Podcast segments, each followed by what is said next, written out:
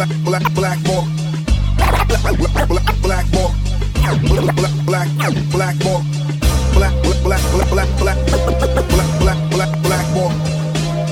Black, black, blackballed. Black, blackballed.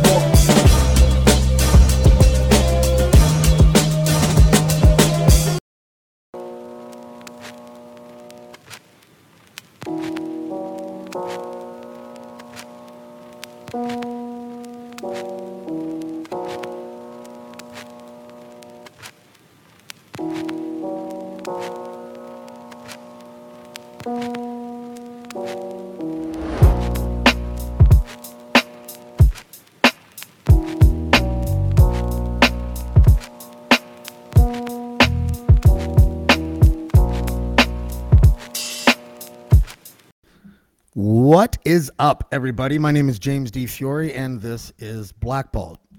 My guest tonight uh, was going to be on the show last night, and we were both having, this is going to sound like a sob story, we were both having kind of bad days. So uh, like when, just before we were, we were going to go on air, we were like, ah, let's just move it to tomorrow. But then we had a good talk, not on air, for five minutes or so.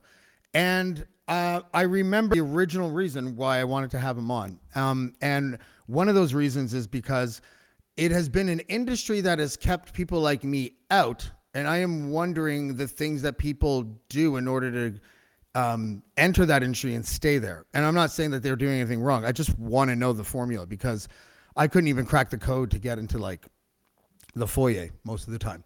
But our guest today is the lead columnist for Canada's National Observer. His name is Max Fawcett. Max, what's up, buddy?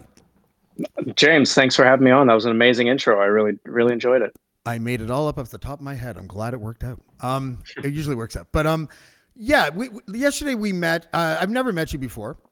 I've seen you on, you were on Dean's show twice, once or twice or something. I, I yeah. watched it. Um, and when I decided I was going to, this is what I like to do. If if I think that a journalist is known as a conservative journalist or a progressive journalist, fair or not, I will search their name in in Twitter with the usual suspects that end up scrapping people on Twitter from the other side of the spectrum. And I didn't think I would nail it with you, but like like there was all these like things that I didn't know about that came out. Um, Jonathan Kay, I think he's he's calling you out um, because you you dared write something that I think a lot of people were thinking at the time, and not even necessarily for ideological reasons. Um, that the that it had a potential, the convoy protest, to be a January sixth moment for Canada. Pretty reasonable. Jonathan Kay, been a guest of mine many times. I like Jonathan. Um, one thing I like about Jonathan is how snarky he is on Twitter. He's really good at it. Um, but I look at this tweet. You said columnist Max, or can your your publication said columnist Max Fawcett wonders if the anti-vaxxer truck convoy heading for Ottawa will be Canada's own January sixth moment. And Jonathan's like, yes. And he points down, so much thisness. I, I laugh at, at, the, at the verbiage he uses. Um, thanks for calling out the insidious forces expressing opinions in a grassroots manner. Yada, yada. I thought that you guys were talking past each other and stuff like this. But what I really want to know is, does it ever feel like you are wearing like team colors and there is an enemy out there wearing enemy colors? Um, And why is it like that in journalism now? I know it's a broad question, but. I mean, it does. And, you know, I think in some respects, it's kind of always been this way. I'm I'm sitting in my my late father's office. Uh, I'm in Toronto right now to sort of do do the unpleasant business of of helping wrap up a very big life that he had. And, and I remember one of the things he told me growing up is that intellectual life, you know, being a writer, which I something I always wanted to be, is gang warfare, and you need to find your gang, and you need to take care of them, and you need to, uh, you know, look for the other side. And the, he he came at this from like being a you know a Marxist Leninist in the sixties, and being a poet. And poetry is actually, I know it's hard to believe, but it's actually a very like vicious um, sort of intramural thing. And so I guess I've always sort of approached my my punditry and my columns from that perspective, that, you know, there are sides, and you do need to sort of watch out for the other side. The, on the other hand, I, I do find that, you know, I will occasionally do heresy because I don't like the idea of, of being predictable. I don't like the idea that people can expect a take just on what the issue is. And so, I'll, you know, like, and this is full credit to the Observer for letting me do this. I'll poke at some of their more sort of left-wing environmental columnists. Uh, will disagree about how to tackle climate change. Will disagree about a whole bunch of things, because I, I think if you become predictable as a writer and you become uh, boring, you you cease to have value uh, a, as an intellectual product. So, you know, yeah, there are sides. Yeah, you know, John Kay and I are generally on the opposite side of things from each other, but mm. I'm not opposed to agreeing with him. Uh, if if he if he stops being a jackass and actually says something correct, you know, then I'll agree with him. Uh, it's not personal, right? Uh, but you know, and we were talking about this off the air the other day. That you know, it's, it's sort of like the saddest, uh, you know, uh, battle rap in the world. You know, journalists tweeting at each other and doing this kind of stuff. But I, I th- you know, I think it, as long as it stays within certain parameters, certain boundaries, doesn't get personal, it doesn't get nasty and all the rest of it, I, I think there's a certain sport to it. Um, and I think that's the, why... Imagine the intros to the battle rapper journalist. Representing Greektown, yeah. uh, he's a ultimate Frisbee aficionado, Jonathan Kay. Like, it's just total battle rapper persona. Um, totally. The, the reason why, one of the main reasons why I asked that is that, I, I, like twelve years ago, I, I, I was noticing the sort of... Um, And everything has like a buzzword search engine optimization rebuttal thing in everyone's brain when they hear it. So um, don't take it like that, this list. But this list will include things like twelve years ago, I was talking about political correctness, but not like in a way that was like, fuck this political correctness. It just was there. I, and I noticed it. And I wasn't politically correct. And I thought I was a progressive at the time. And I realized uh, that I don't want to put myself in any boxes because um, I think most of us are this person in the middle that if... the more aware we are, sometimes that will lead us to one side or the other. But the ones that are just going through their lives, raising kids and haven't and working, we don't seem to be ideological because we're like, oh, I don't know, maybe the other team has good ideas sometimes, right? Um, is is the way that the media is set up to make a profit? How hard is it to like not be that be that way? Because your audience wants to see the things that they believe in most of the time. I can't think of very many publications in Canada that have like, not an Ezra Levant right wing, but like, you know, uh, from like mid-right to mid-left, I, I, I don't see it. Uh, you know, you get these uh, token articles in the National Post that sort of come at it from the left, or these token articles in the Star that come at it from the right. But is that a good thing or a bad thing for the landscape? I guess my question is. It's terrible. It's awful. Mm-hmm. Um, You know, I think it's it explains why there is so much polarization these days. It explains why, you know, our politics seem to be getting uglier and uglier, and and why we don't seem to be able to disagree with people without sort of hating them. Um, it's, you know, the media ecosystem, and and look, it's fed by social media. It's fed fed by the algorithms at Facebook and Twitter and everything else. It encourages noisy disagreement. It does not reward Um, sort of nuanced takes and sort of giving credit where credit is due. I, I do think that, and this is sort of more of a political take than a journalism take, but I think there would be a lot of appetite for a politician who was willing to give credit to their opponents when they did something right. And I don't think we have any of those in, in Canada right now, where they, you know, where they said, you know, or Rachel, let's take Rachel Notley as an example in Alberta. If she came along and said, you know, I don't, I don't like a lot of what Jason Kenney says, but hey, on point X, he's absolutely correct, right? And vice versa. Mm-hmm. He did the same thing. And I think they would get a lot of rope, a lot of mileage from not just their voters, but from from everyone, if they were more willing to show grace and humility uh, when it comes to their opponents. And I, I think to some extent the same is true with the media, but there's no question that the things that tend to do the best on the algorithms are the things that make people the angriest, the things that poke the part of our, the reptile part of our brain that that is fight or flight, right? It, The the stuff that is sort of calm and well argued, like it just doesn't tend to, to blow up, right? It, In the it has same to way. be a, it has to be a big risk. Um, I always thought, and I could be totally wrong about this, but I imagined it, and uh, my imagination seems pretty sound, so I'll just go with it. Um, where Andrew Scheer was in the airport during the election when the blackface photos came out, and he did sort of a typical. It was kind of not really noteworthy stuff about like, well, I think the prime minister has a lot to answer for. Da, da, da. It was just boilerplate stuff. And I thought he missed an opportunity. what I thought he should have done is said, look, we've all seen the pictures. They're controversial. Obviously, we don't condone it, but maybe we should stop and think for a second. Uh, just because we don't condone it doesn't mean that we have to cancel Justin Trudeau or demand his resignation. He made a mistake a long time ago. Um, we don't think that people should be punished for mistakes they made so many years ago. He should address it and apologize, and let's move on. I thought that would have been super powerful. Mm-hmm. And a lot of political consultants that I, that I know, at least via social media, contacted me because they heard me say that on this other show, and that was, and they were like, yeah, that would never happen. He wouldn't be allowed to say that. And I'm like, well, isn't that the problem? And she's like, well, the math would come out. She literally said the math would come out and it would be too risky. So they're making their decisions on how to communicate with us based on the least risky venture and completely not being able to find a way to exploit their good decisions. Um, I don't know what my question is. I just wanted to tell you that story, but, but no, that but- like, But, you know, that idea of like um, only speaking to one side, that's an advertising thing then, right? It must be.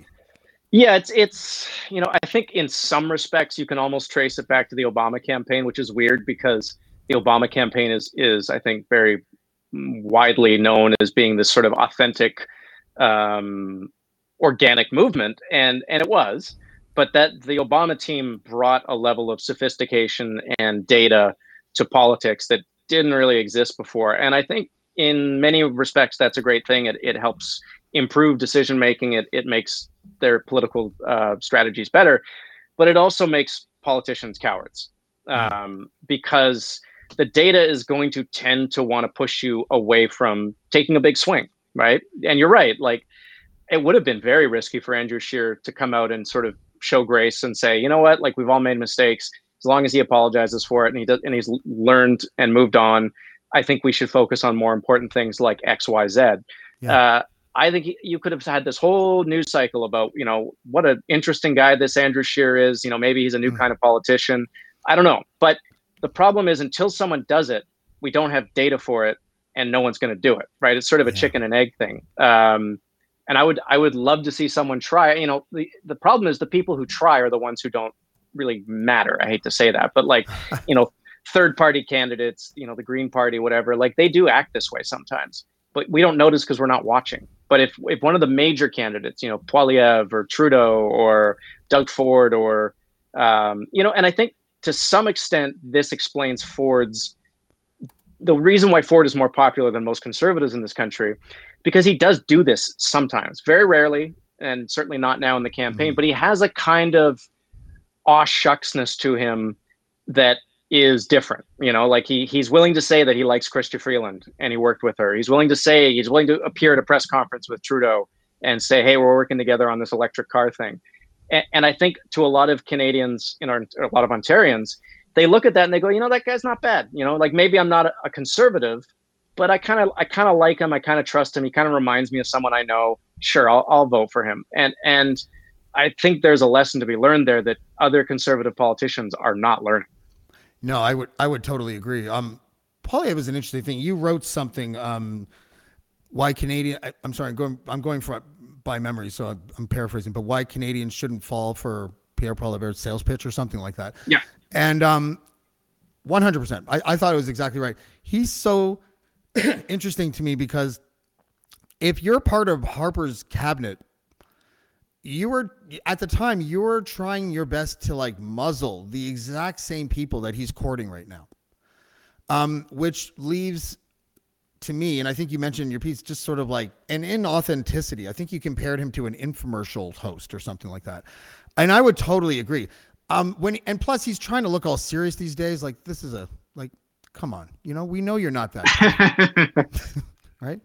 Um, for those listening, it's a picture of Milhouse. Um, but in a leather jacket. Yeah, in a leather jacket. That's right. Um, but the thing is, is that the conservatives who are known for, in my opinion, um, courting the batshit wing of their party during the leadership race and then basically abandoning them um, during the election and as they move to the center because they don't want to alienate centrists and, and progressives. I don't think he's going to do that this time. I think he's all in. I, yep. I think that he's going to be the first conservative leader in a very long time to just be like, I'm just going to talk to the same people. It worked for Trump. Let's just see what happens. what if it works? Uh, what are the policies that are going to come out? Because because if he's not authentic, wouldn't that sort of speak to this idea that maybe his uh, policies would be more moderate? Is there a silver lining there? I mean, it's funny, like, you know, it, definitely the way their campaign is positioning him is that is he's sort of the true conservative. He's not going to compromise. He's not going to do what O'Toole did. And, and, you know, the other ones did, where they uh, they moderate uh, after they've won the leadership. And like, the funny thing is, he's actually fairly moderate in a lot of respects. Like, I know he's pro-choice. He will never admit it, but I know he's pro-choice.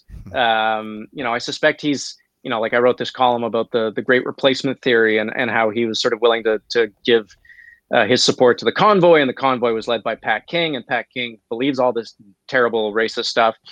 I don't think Poilievre is racist at all. I mean, I, I you, you know, look at his family. Like, I, he, he's not, um, but he's willing to he's willing to walk with these people and be near these people and portray himself as this sort of uncompromising conservative, because I think he knows that that's what they want now. He is, he, like you said, you mentioned marketing earlier. I think he is very attuned to what his target market wants out of a leader this time, and he's going to give it to them. Now, is is that going to work in a general election? I know my liberal friends and my progressive friends comfort themselves by saying, well, this won't work in a general.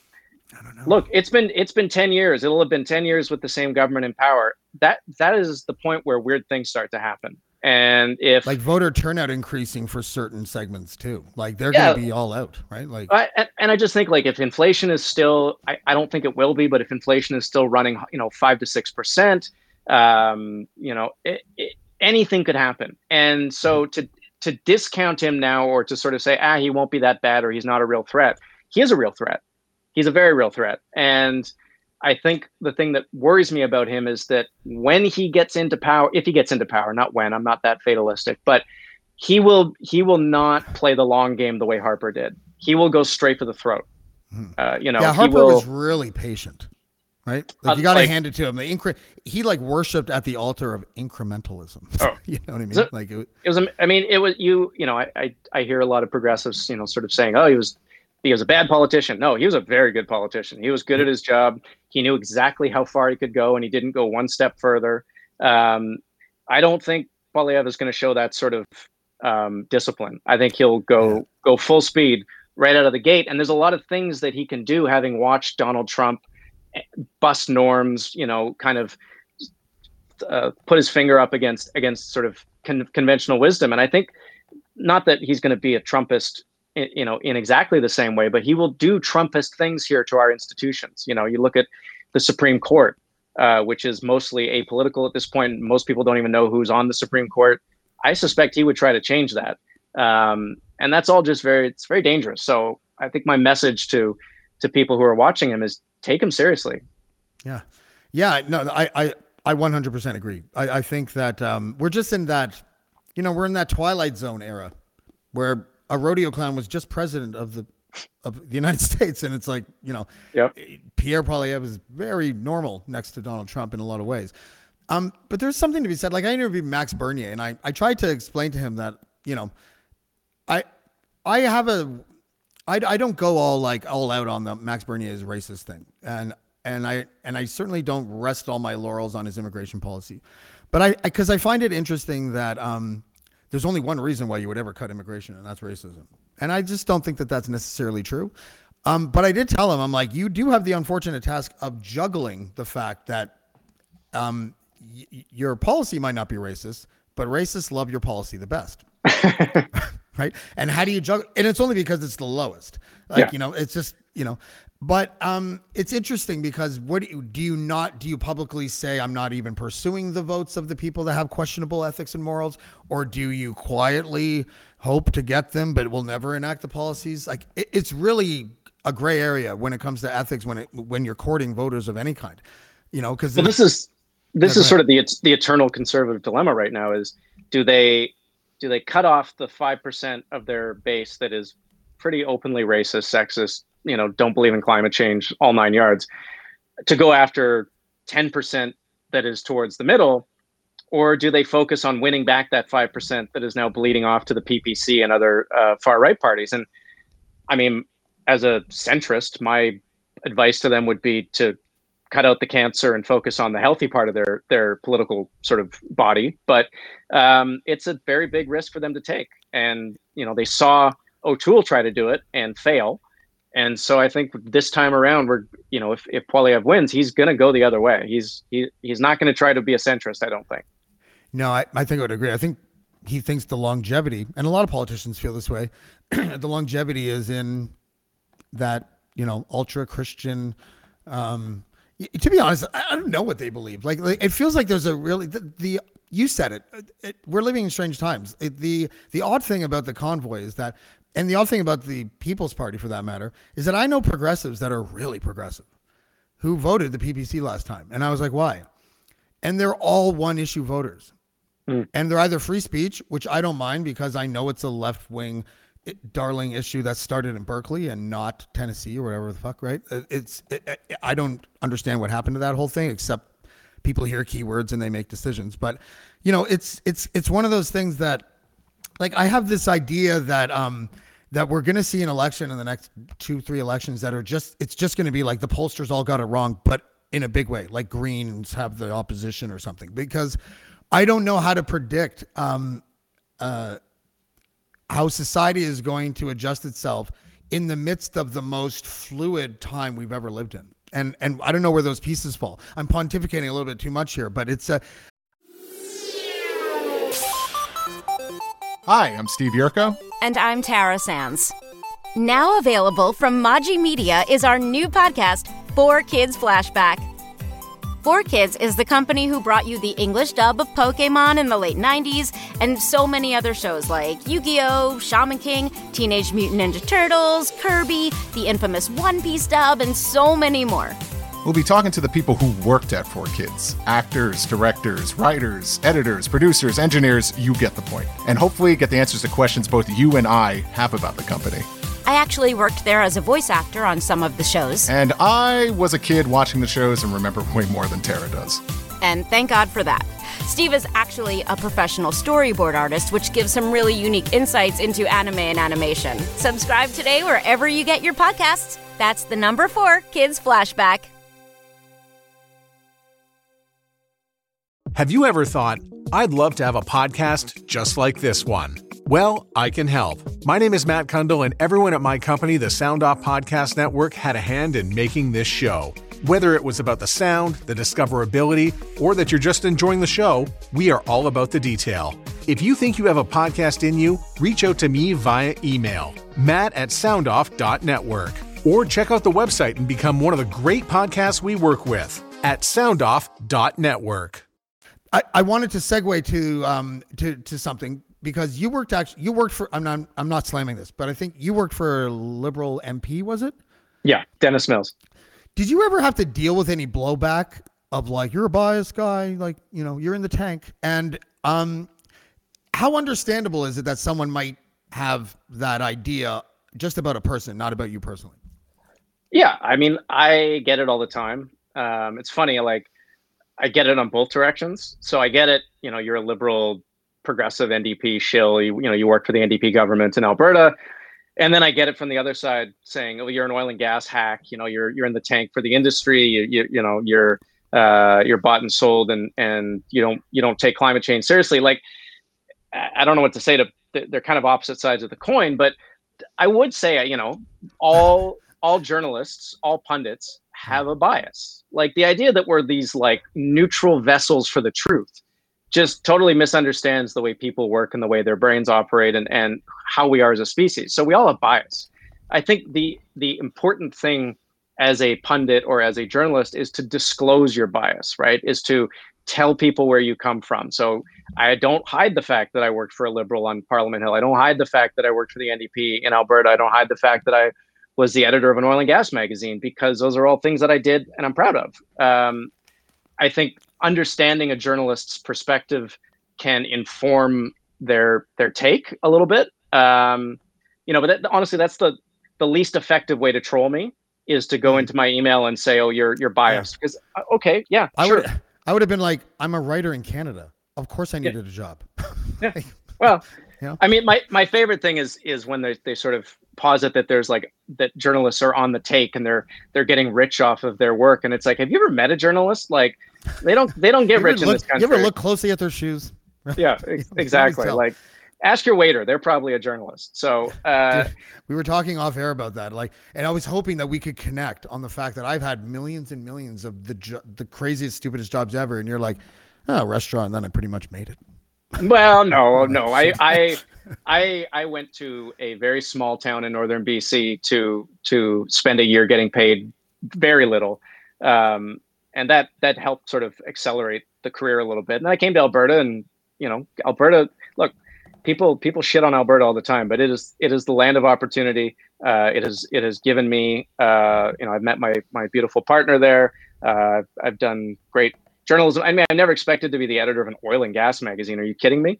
Um, but it was one of the best experiences of my life because I got to learn about learn more about an industry that, as it turns out, is totally central to you know every political conversation in this country for the next thirty years. Yeah. Um, and and. Politics you know, is like petro- petroleum products. Well, it's, it's it, where you least expect it sometimes, right? Especially, like, in, especially in Alberta. Your, wasn't your magazine? And I don't. I get all my information from Alberta Oil from Ezra Levant, right? So yeah, of um, course. Forgive me, but um, but was the mag? I, I I honestly don't know the answer to this, but I don't trust Ezra Levant. In fact, I was going to say to you, he's been attacked by Ezra Levant, which makes him a friend for life. Welcome, Max Fawcett. So, like, because I, he, there are certain people that I'm just like, no, I'm writing that person up. That person is never coming at you as a like as a straight shooter or in good faith. Um, was the magazine though an attempt, like an honest attempt, to show an audience that parts of the oil industry were legit concerned about the environment? Is that like were they was that the balancing act that they were trying to achieve? Um, I commend it if that's what they yeah. were trying. Yeah. So it was. It, uh, I'll give you a little bit of background here quickly, and it's funny. My, uh, you know, my dad, uh, who was he was not um, thrifty with praise, but you know, it, it took a lot to get a to get a. You're, I'm proud of you out of him, uh, and he was never prouder of me than when Ezra made that video about me. He just could not stop talking, sharing it with his friends. He was like, my boy got a ten minute video from Ezra Levant. So, uh, you know, uh, I, I think he, I think he was with you on the, the sort of, you know, assessment of that. But the, the magazine company that I worked for was owned by an avowedly progressive capitalist in Edmonton. She was, you know, uh, very pro-business, very hard-headed, but, um, you know, Alberta is not just conservatives. And, and so she took, a, I think, a bit more of a worldly approach to things. And so, when she wanted me to be the editor of the magazine, I said, look, I'm going to bring a different perspective than most oil and gas magazines, which are just like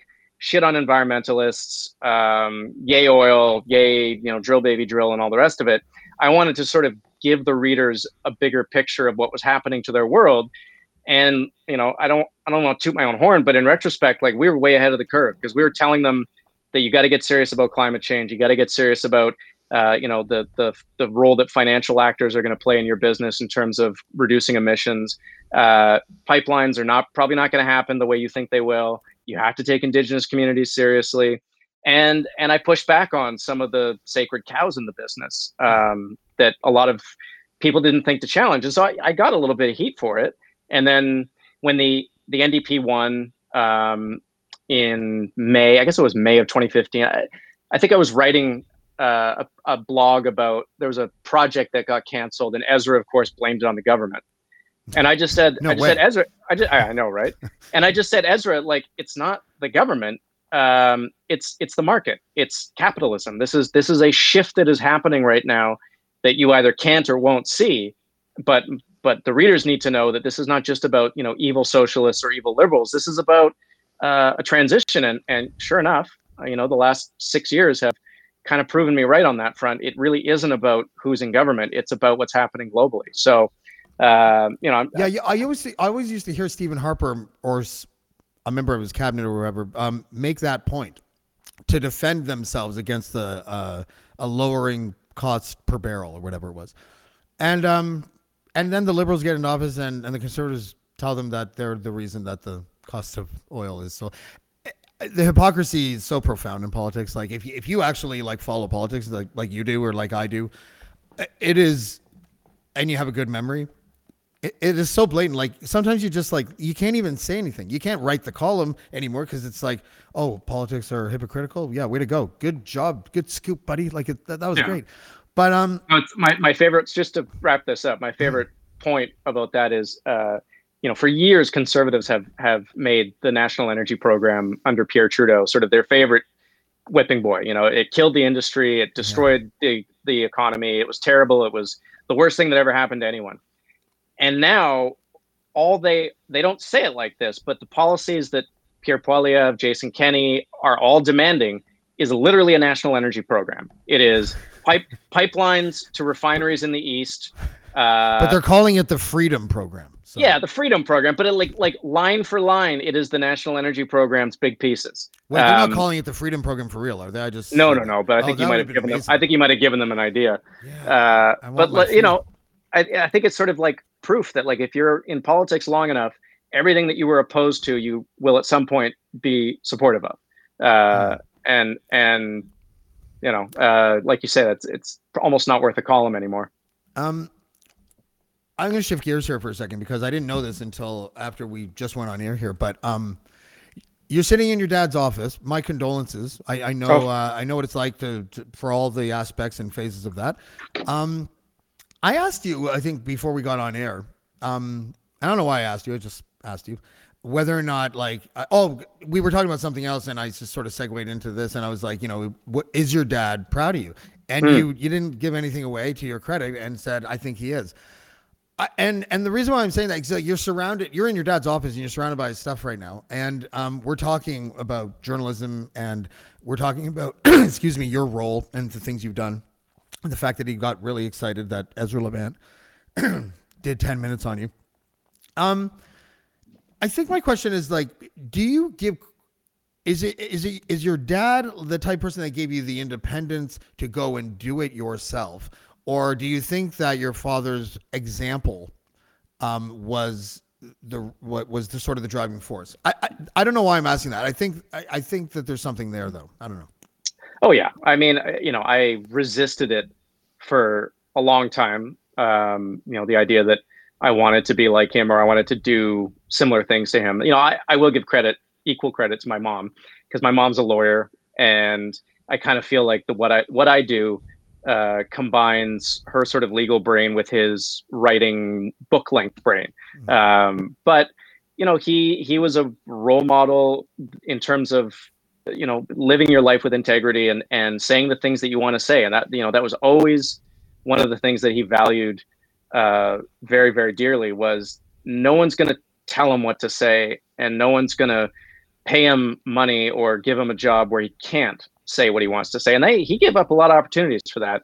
Um, you know, he had a very short-lived column in the Globe and Mail because I think he he interpreted edits from his editors as a constraint on his free speech. But, um, you know, like I, I, I admired his freedom and I admired, which is, you know, freedom. Uh, but I admired. See, that's I admired, one of those words. That's one of those. Sorry, please go ahead. I, we'll talk about it, it after is. you're done. Yeah. No, no, but it's just funny because I'm often yeah. critical of the sort of freedom crowd, but right. I, I admired his autonomy um, and his ability to interact with the world on his terms. And there's no question that there's privilege in that, right? Um, I, I, I, you know, it's not something that everyone gets to do, um, and you know, it's not like my parents supported me, but they, they didn't say you're crazy when I told them what I wanted to be. They they were like, yeah, okay, go for it. You know, give it a shot. That's the exact answer you're supposed to give a kid. Um, my dad, when I said, I, I think I was eleven or twelve, I'm like, I think I want to be a writer. And he literally rolled, he's like, just be a, sales, just be a salesman. I was yeah. like, oh, but it probably made me a good, like it, it gave me a good ride for the dark depression days. Cause I would just think of my dad and write really good, amazing poetry. Um, he was, no. he was secretly like giving you, giving you material to work with there. Oh, don't you love those people that they make your life a living hell and then they take credit for the success that manifested? It's amazing. Yeah, yeah. Um, are you someone that wants to stay in this industry given what we're seeing and, and how it's leaning? Like, are you just like, I'm in it till the end? Or do you think there's, Do you think they're going to figure it out? Actually, let's ask that. Like where where the quality of news can be profitable, because it feels like obviously everything is clickbaity now. There's not much investigative journalism happening, you know. I honestly don't think journalism, I don't think it's a viable business anymore, because the business of journalism was never really viable. It was the business of advertising that sold it. And, you know, newspapers and, and radio were radio stations were kind of the, the best way to get advertising in front of people. And then Facebook and Google and social media kind of broke that model. I mean, I remember when I was the editor of Vancouver Magazine, I went to a sales meeting uh, with, um, you know, one of the one of the people we were trying to sell ad space to, and I saw them sort of sell, and, and they were saying, well, we, this is how many impressions we think we have based on uh, our, you know, publisher's model of whatever, and and it was all horseshit. Like, it, it, there's no way that we sold that many magazines or that many people looked at it. And then I talked to a friend of mine who was in digital sales, and he explained how how you could buy ads on Facebook, and I was like, oh, we're done. Like, if you're an advertiser and you can micro target to an exact demographic that you want to sell your product to, rather than putting it in a magazine and like hoping that the right person reads it and having no way to find out if they actually bought it based on your ad, like, it's over, it's ball game. So I think, I think journalism, if it is going to endure, it will endure as a charity. Uh, you know, I think charitable status is going to be increasingly important, and that's a whole other ball of wax. That's so complicated, because you can just imagine the Rebel wanting to be a charitable or organization, oh and, and all the, all the lawsuits that would create. They're the recipient um, of so much charity as it is. Like, well, they are. Yeah, true. What a business model. How, like, Benzie stubs his toe and Ezra's got a fucking foundation in like two days, you know? I think, I think conservatives, you know, certainly Donald Trump, but, but, you know, uh, Ezra and, and all the sort of other right-wing media organizations like that have proven that shamelessness is a very, very valuable business trait. Right. If you yeah. can be shameless, uh, you can go a long way. And, and I think that's sort of the advantage that conservatives have in this sort of media landscape, is they're good at churning outrage. Outrage works. Outrage sells. Outrage gets clicks. Balanced, you know, investigative journalism, forget it. Um, no one's willing to pay for that. That that will have to be funded by foundations, by charities. Uh, it will become, you know, uh, a, a public work uh, because... Yeah. It, it won't be, there's no way you can support it with, with a business model around it. Aren't the left though, and I'm going to generalize for a second, or like, um, you know, the C B Cs and Toronto Stars of the world, or whatever, and Now Magazine, maybe you throw in there, or used to, um, don't they make it easy for the right sometimes? Like I, I, I often like, I sit there in bewilderment sometimes and listen to people like, like, I don't understand why people are like against any like woke culture. It's, it's the way to go. And while I understand kind of what he means, no one wants to be uh, placed on a game board of fear like conservative media does, but no one wants to be fucking lectured all the time either, which yep. is really kind of what the left media does.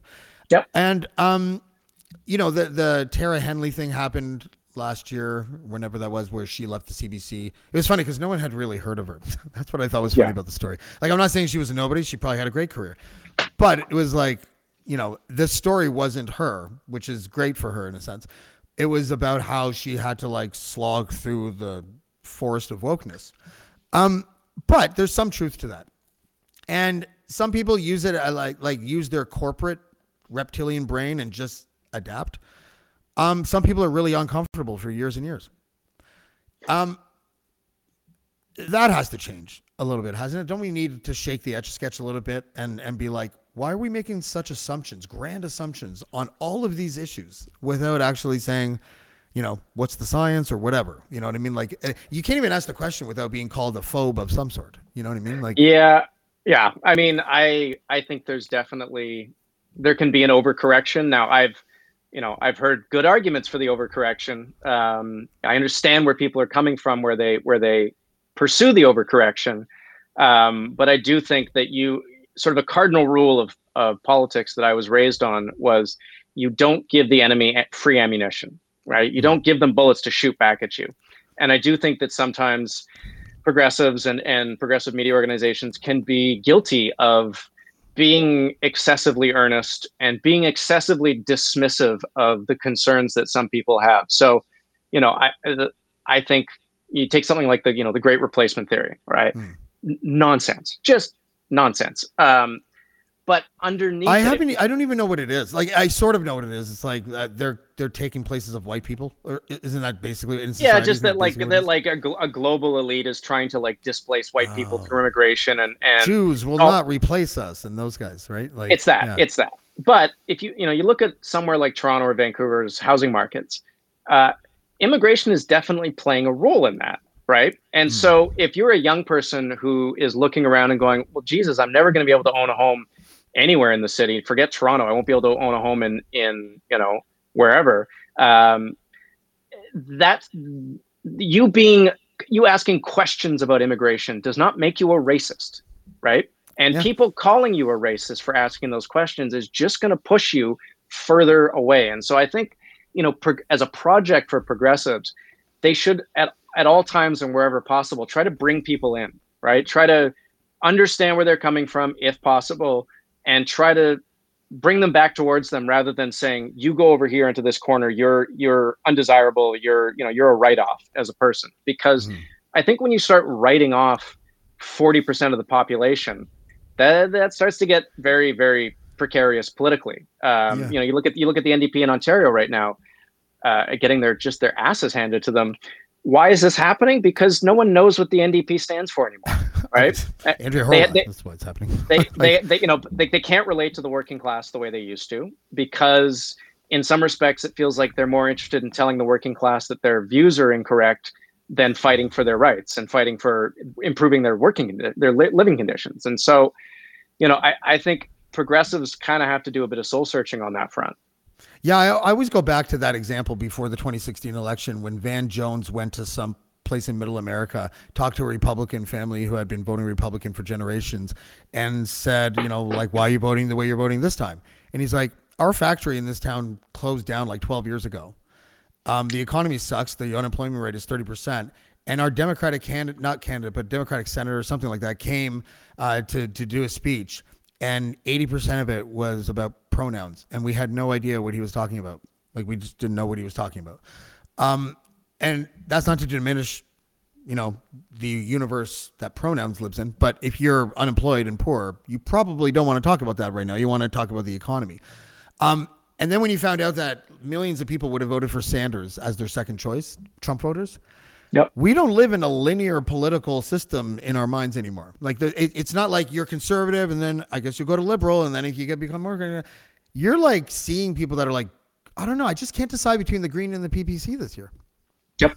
Yep. No, I, I mean, I'm, I'm one of, you know, one of the best lessons um, my boss that I mentioned, uh, Dennis Mills, uh, taught me about politics was people in the real world don't have this sort of organization in their head that you as a political science graduate do. You know, like, you understand systems and you understand parties and historical platforms, and all the, most people understand is what feels good to me, what sounds good, how can I, you know, what what excites me, um and they don't place things in boxes ideologically. They don't go, well, I can't support that candidate because I'm that I'm not that kind of person. Uh and you sort of have to meet people where they are, and that is, you know, I think that's why you're seeing populism succeed right now, is because populism brings the right and the left together under this sort of different umbrella. And I, to be clear, I think populism is very dangerous. Uh, it almost always leads to bad places. But the the the rise of populism tends to happen when people's concerns are not being addressed. And, you know, we we have allowed income inequality in this country to kind of grow and grow and grow. Not as bad as the United States, but still pretty bad. Um, and there are going to be consequences, and I think we are seeing them. Uh, and and progressives need to, you know, like I, I'm with you. The pronouns are important. We gotta we gotta be. Oh, I my, I, I I didn't say that. I didn't, wow. I we, okay. We, we have to. I think you know. I think we I just have to don't want to be forced. I just don't want to be forced to like say words that someone created out of thin air. I, I'll call anybody a he or she if they want to be known as he or she. The they and them thing confuses me, so I'll just use their name at that point. But Zer and all these. I, I don't know. I just, yeah, I don't know what I'm doing anymore. Like, I feel like this is an avatar game sometimes, you know? And it, and it, you know, it, when you're dealing with inflation, when you're dealing with climate change, when you're dealing with, you know, uh, wage stagnation, all the rest of it, it, it, that stuff just doesn't rise to the level of most people's concerns. And, yeah. and when politicians, I mean, it's a fundamental thing. It's, it is literally the, the job description. If you are not hearing and representing people's most important concerns, you are not going to get elected. Uh, and I do think in in a lot of respects that explains why the, you know, we're in this moment right now where, you know, this should be the N D P's golden moment, you know, uh, You know, we're we're willing to run deficits. We're big spending. We're doing big government programs, and they're going nowhere.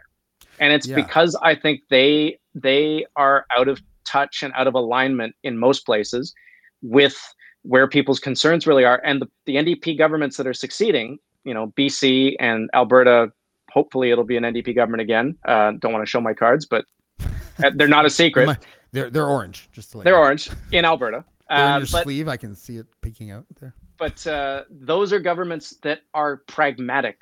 They are focused on, you know, wages and jobs, and and they get they get yelled at by a lot of progressives for it, for being, you know, sellouts, for being too centrist. But I got to tell you, the proof is in the pudding. Yeah, yeah the whole um, radical wing of the N D P versus the practical wing has always been their Achilles heels in a lot of ways. But we're also leaderless.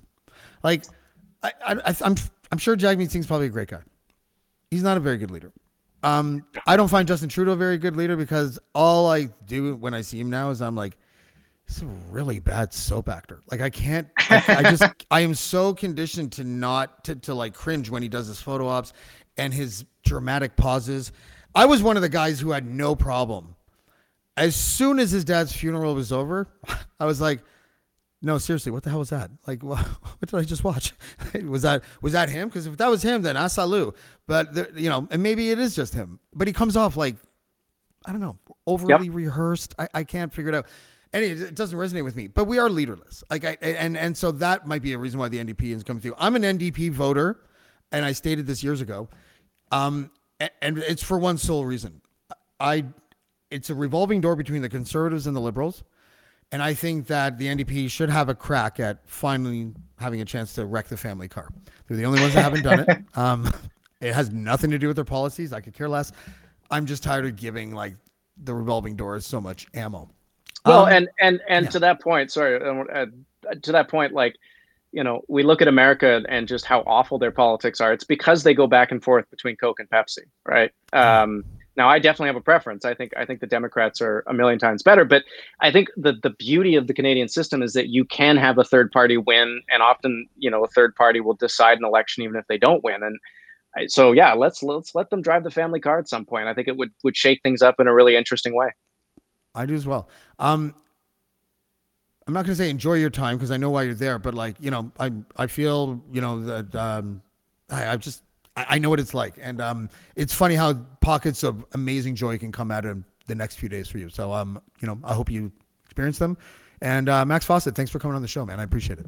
Thanks for having me on, James. Appreciate no it. Um, that, I, I like uh, I like journalists like Max because um, he there's so many journalists that are afraid to say some of the things that he said, which is like, hey, left, you're you're not perfect. You got to get your act together sometimes. Some things are, are a little bit we're a little bit crazy. Um, It's a valuable opinion to have, and uh, and I'm I thank him for coming on the show. Tomorrow we have Steve Paikin, and uh, he'll be on at six thirty. Uh, on the twenty-fourth, we have Linwood Barkley. I'm really excited about that because he's a writer who's sold millions of books. He's one of Canada's most popular writers right now.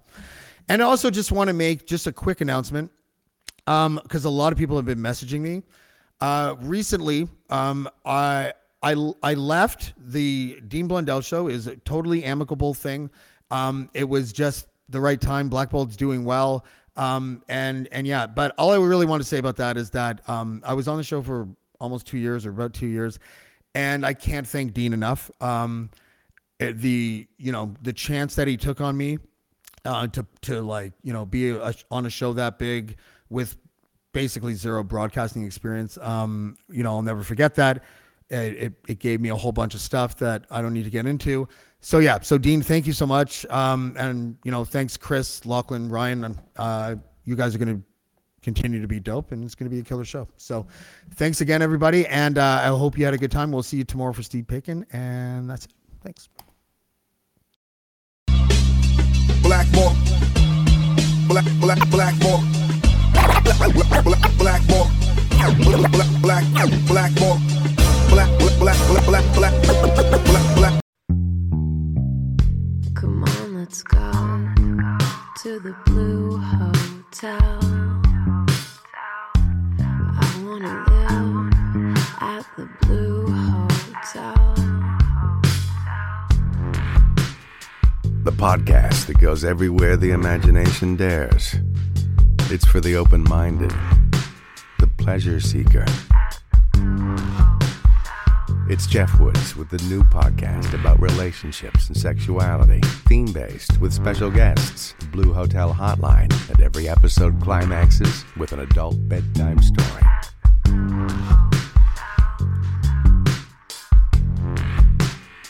Get a room and listen in at the Blue Hotel. Begins Friday, September twenty-third.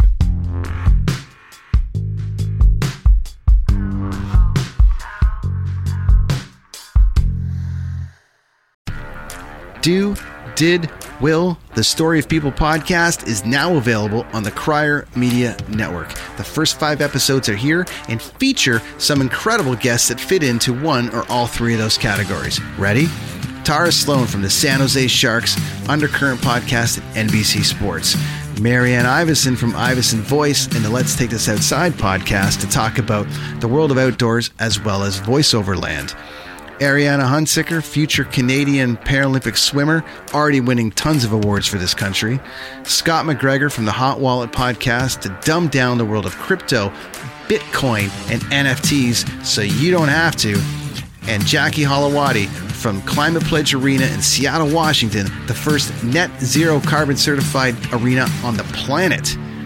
Wherever you get your pods, wherever you watch your pods, and on the Crier Media Network.